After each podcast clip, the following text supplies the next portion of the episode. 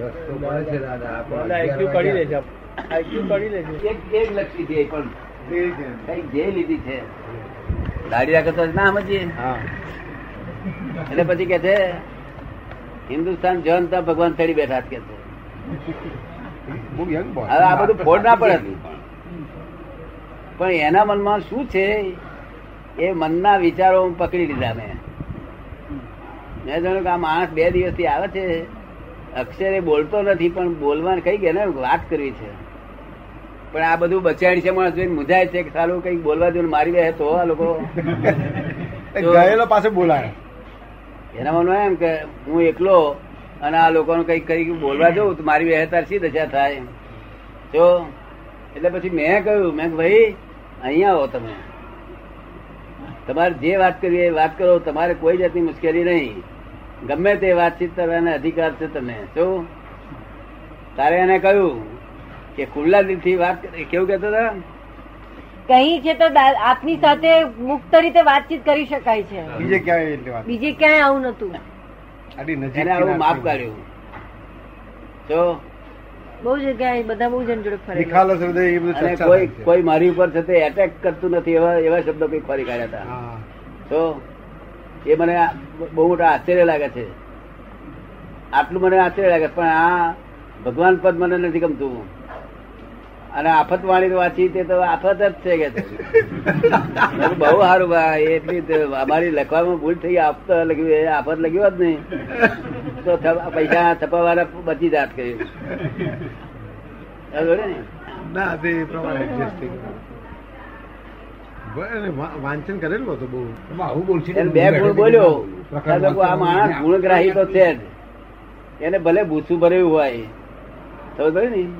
પણ ગુણગ્રાહી છે અહીંયા આવ્યા પછી બે ગુણને એને ગ્રહણ કર્યા કે તમે અહીં વાણી સ્વાતંત્ર્ય સંપૂર્ણ દેખાયું તમારે જેવું બોલવું એવું બોલવાની છૂટ આપો છો તમે. અને કોઈ તમારું નામ ના દે. જો કોઈ એની જોડે વાત કરવા દે ને હું ના કહી કોઈ વાત કરવા એ એકલો અને એક જ માણસે વાતચીત કરવાની. શું કહ્યું? ગુંગળાઈ જાય પેલો માણસ. એનો એ વ્યક્ત એ વ્યક્ત ના કરી શકે એનો શું કહેવા માંગે છે? ગુંગળાઈ જાય બફાઈ મરે. સમજ ને? અને પછી છે તે બધું આફતવાણી ને બધું બોલવા મળ્યો એટલે મેં કહ્યું ભાઈ વાત સાચી જ તારી કહ્યું અમને અમને તો એમ લાગતું હતું કે આપતો વાણી પણ આ ત્યાં કહ્યું તારું જોવાનું કે આફત વાણી છે? એ બધું. સમજ ને? પછી કે દાદાજી, તારે હું જઉં તારે.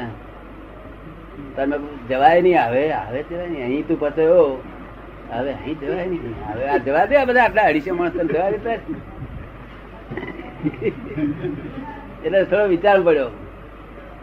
મેં કહું દૂધ પીધા વગર જવાનું નહીં. દૂધ પીને જા. હું તો પીતો નથી દૂધ દૂધ કશું. મારે કશું જરૂર જ નહીં. મેં કહું દૂધ પીધા નહીં ચાલે કહ્યું દાદા પણ પીતો નથી? મેં નહીં પીવું ત્યાં બાંધીને પાસે છૂટી રીતે પીવું છે બાંધીને? તક ના પીશ તાર કે. એટલે પેલું મંગાવીને પછી પાઈ દીધું. પછી મેં જા ખબર થાબડી મેં કહું જા આવે. સમજો ને? ભાઈ ઈ ફક્ત પ્રશ્ન પ્રશ્નથી એને પૂરો કર્યો. જો? પ્રશ્નોત્તરી અને પ્રશ્નોત્તરી એ જ્ઞાની પુરુષ સિવાય બીજા કોઈ કરી શકે નહીં. પ્રશ્નનો ઉત્તર આપવો એ કોઈ બીજા માણસનું કામ જ નહીં. જો? કારણ કે ચાર ઉત્તર આપે ને પાંચમા આપે ને તે વાદ ઉપર વિવાદ થાય. શું થાય? વાદ ઉપર વિવાદ અને છઠ્ઠો આપે એટલે મારા મારે. એટલે આ લોકોએ બંધ કરી દીધું. પ્રશ્ન પૂછવાનો થાય કે નહીં પૂછવાનું કરવાનું નહીં. વાઈફને કારણ જાત જાતના મગજ જાત જાતના મગજ શું પૂછીને ઊભો રહે? શું કહેવાય? એટલે પેલો ગૂંચાય એટલે નથી એટલે દાદા પોતે પોતાની અનાવડત ને લીધે નથી પૂછવા દેતા. હે? પોતાનામાં આવડત નથી એટલે પૂછવા નહીં દેતા.